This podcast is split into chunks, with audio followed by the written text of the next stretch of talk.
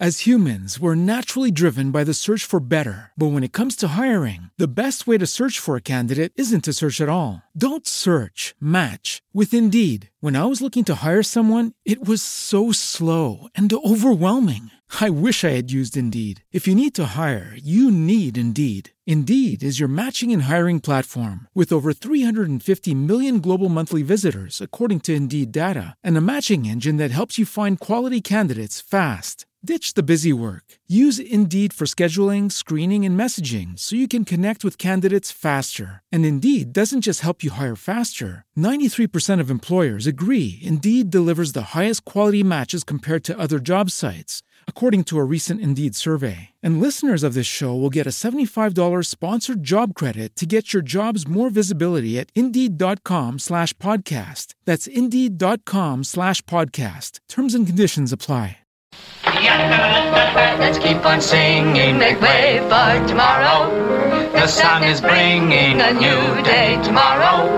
Don't let the clouds get you down. Show me a smile, not a frown. Stand up and win, turn about. Don't give in, let's give out to the blues. Just refuse to surrender. One smile. Buongiorno a tutti e benvenuti alla sedicesima puntata degli scimmioni non leggono Nietzsche. Io sono Simona e vi parlerò di libri. Qual è il vostro mito preferito? La domanda è oltremodo sciocca, me ne rendo conto.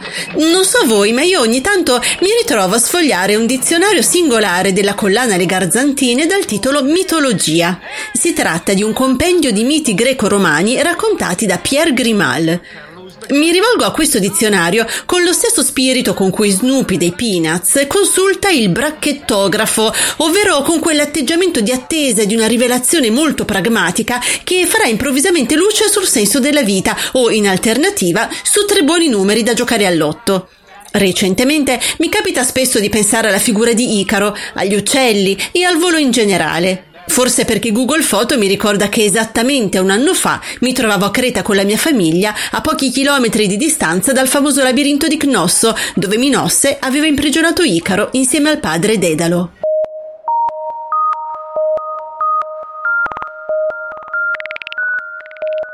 Sul mito di Icaro mi sono divertita a rileggere di recente il libro La storia di Dedalo e Icaro, raccontata da Mino Milani ed edito da Inaudi nella collana Ragazzi. Perché leggere un libro pensato per bambini? Innanzitutto perché lo leggevo a mia figlia quando era piccola, bisogna pure insegnare ai piccoli a puntare in alto, e l'ho trovato di recente nella sua libreria mentre spolveravo.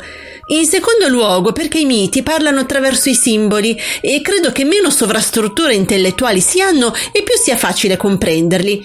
Peraltro sono anche convinta che i bambini siano molto più vicini ai miti di noi adulti. E poi, terzo motivo, perché le illustrazioni di Nella Bosnia sono davvero carine e se la sera siete stanchi come me, invece di leggere il testo, potete limitarvi a fissare le figure con l'occhio vacuo di una cernia e avere tuttavia la sensazione di stare facendo qualcosa di molto utile per la vostra formazione.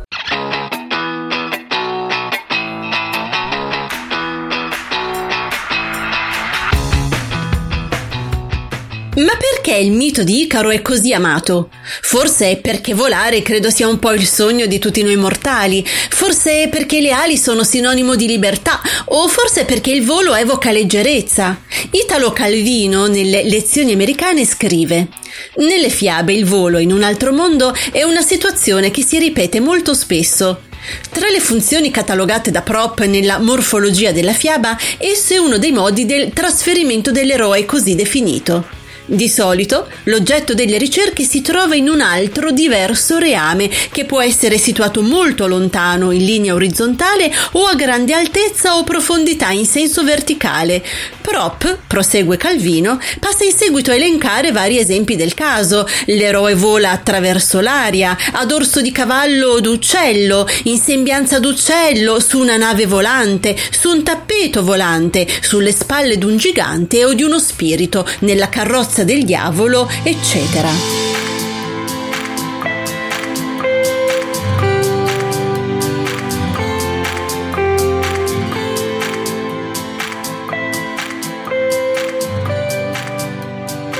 Calvino vede un nesso, anzi una costante antropologica tra la levitazione desiderata e la privazione sofferta. O poterci sottrarre alla forza di gravità che ci carica alle spalle di fardelli pesanti attraverso il volo e librarci leggeri verso l'orizzonte e possibilmente giungere a Cuba dove finalmente potremo aprire il famoso chiosco di piedine vivendo in ciabatte infradito per il resto della nostra vita. Ma quanto bisogna essere leggeri per poter volare? Ce lo dice Paul Valéry, secondo il quale bisogna essere leggeri come l'uccello, non come la piuma. Ma cosa significa questa frase sibillina?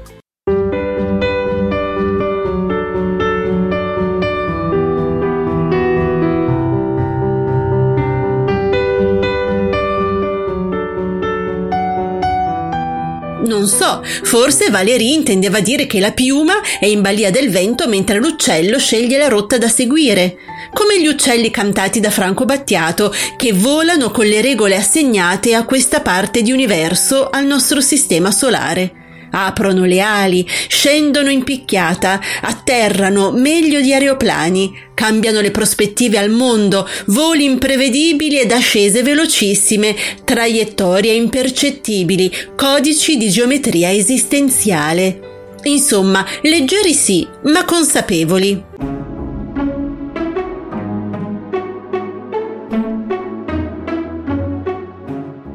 Qualcuno di voi ha letto in gioventù il gabbiano Jonathan Livingstone di Richard Bach?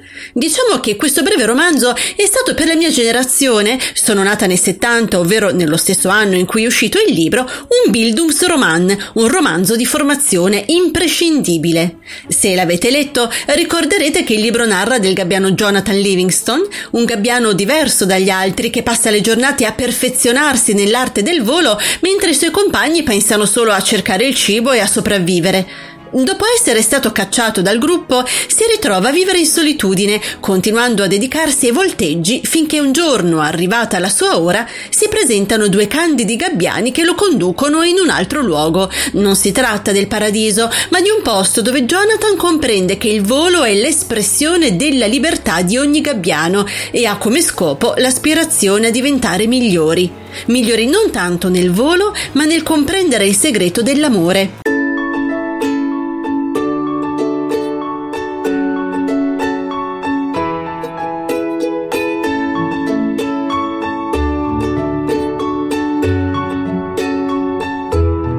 Libro si apre una miriade di interpretazioni e, come dice il mio adorato Gérard Depardieu in Green Card, dopo aver pestato con la foga di un bufalo una cozzaglia di note senza senso sulla tastiera di un pianoforte a coda nel salotto della borghesia newyorkese, se ne pa Mozart. Ecco, il gabbiano Jonathan Livingstone non è Goethe, ma se vi incuriosisce capire in prima persona perché il libro è diventato oggetto di culto, allora accomodatevi. Se non vi va di leggerlo per intero, potete fermarvi alla dedica che riassume un po' tutto il libro, al vero gabbiano Jonathan che vive nel profondo di noi. Restando sempre nell'ambito dei libri per bambini, vi consiglio di Luis Sepulveda Storia di una gabbianella e del gatto che le insegnò a volare. Non amo Sepulveda, sarò franca, ma la storia è molto carina e insegna che a volte per riuscire a volare ci serve l'aiuto degli amici. Mia figlia, oltre al libro, ha anche il film di animazione di Enzo Dalò, La gabbianella e il gatto. Di Dalò, scusate la digressione, ho adorato La freccia azzurra, tratto dall'omonimo racconto di Gianni Rodari, con musiche di Paolo Conte e con Dario Fo, che presta la voce a Scarafone, e Lella Costa che doppia la Befana. È un film delizioso e questo sì, mi sento di consigliarvelo di cuore.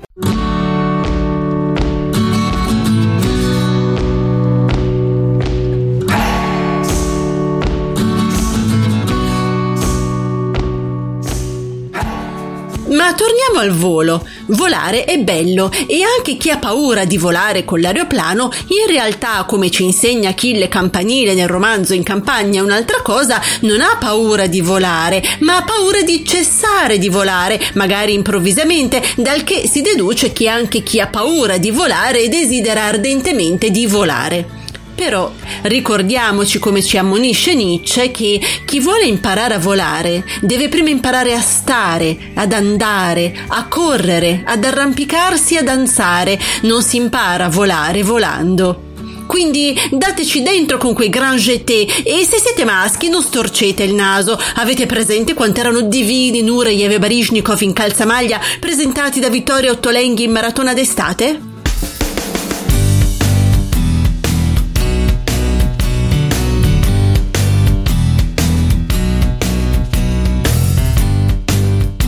Proposito di volo e di aeroplani, in un altro libro per ragazzine, oggi scusate ce l'ho con la letteratura per l'infanzia, dal titolo Storie della buonanotte per bambine ribelli, viene narrata succintamente la storia di Amelia Earhart, la prima donna a sorvolare l'Oceano Atlantico in solitaria, dispersa nel 1937 mentre tentava il giro del mondo in aeroplano. Prima di partire, dice il libro di mia figlia, aveva scritto Sono molto consapevole dei rischi. Voglio farlo perché voglio farlo. Le donne devono tentare di compiere le stesse imprese che hanno tentato gli uomini. Se falliscono, il loro fallimento dovrà essere una sfida per altre donne.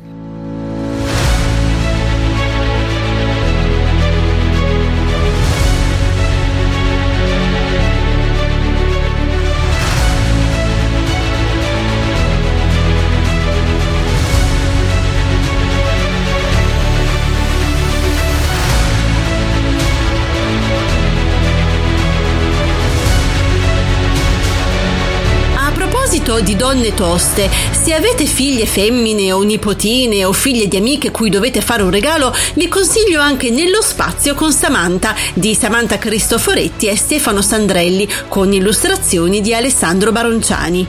Qui Astro Samantha apre il suo racconto narrando della strana sensazione di pesantezza cui non riusciva ad abituarsi al suo rientro sulla Terra. Sentite cosa dice. Più che volare, si riferisce qui alla sua vita a bordo della stazione spaziale, fluttuavo. Anche senza farlo apposta, bastava una piccola spinta involontaria, non controbilanciata, e iniziavo a muovermi in aria.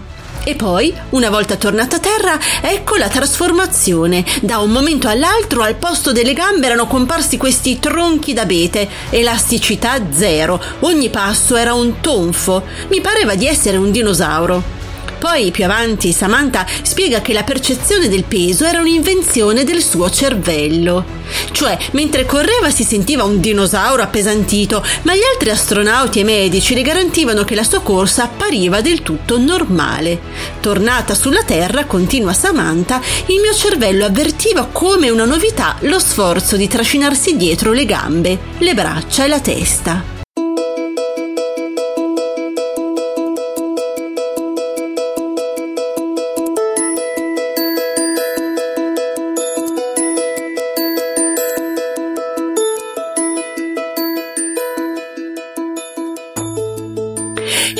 Ecco, e se la sensazione di volare, di leggerezza, potesse essere indotta dal nostro cervello senza dover per forza costruirci delle ali di penne e incollarcele al corpo con la cera, del resto è nota a tutti la finaccia d'Icaro.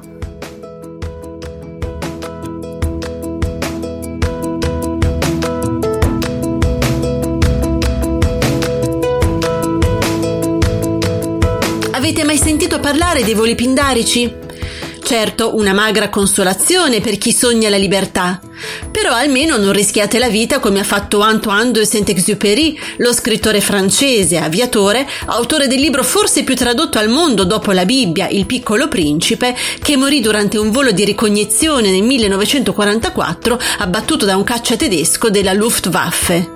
Forse in fondo aveva ragione lui, anche se non ce ne rendiamo conto perché incapaci di pilotare un aereo. Condividiamo tutti lo stesso destino.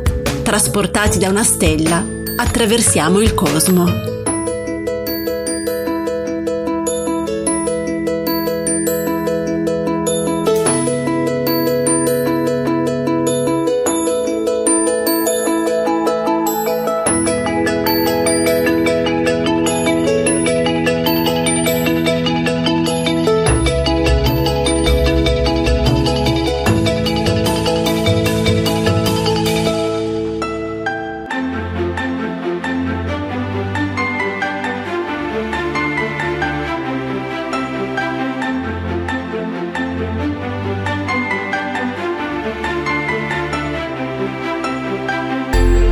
Avete ascoltato Gli scimmioni non leggono Nietzsche, una gialla velatura che naviga così, per diletto e senza meta, nel mare magnum dei libri. Grazie a Simone Pizzi e a Runtime Radio, ora naviga anche sul web. Avvertenza. L'ascolto degli scimmioni non leggono Nietzsche può causare scoppi di ilarità, buon umore improvviso e stati di ingiustificata allegria. Se ne consiglia un'assunzione moderata, può causare dipendenza, nel qual caso potrete riascoltare gli episodi su Spreaker e trovare informazioni aggiuntive su scimmioni.it.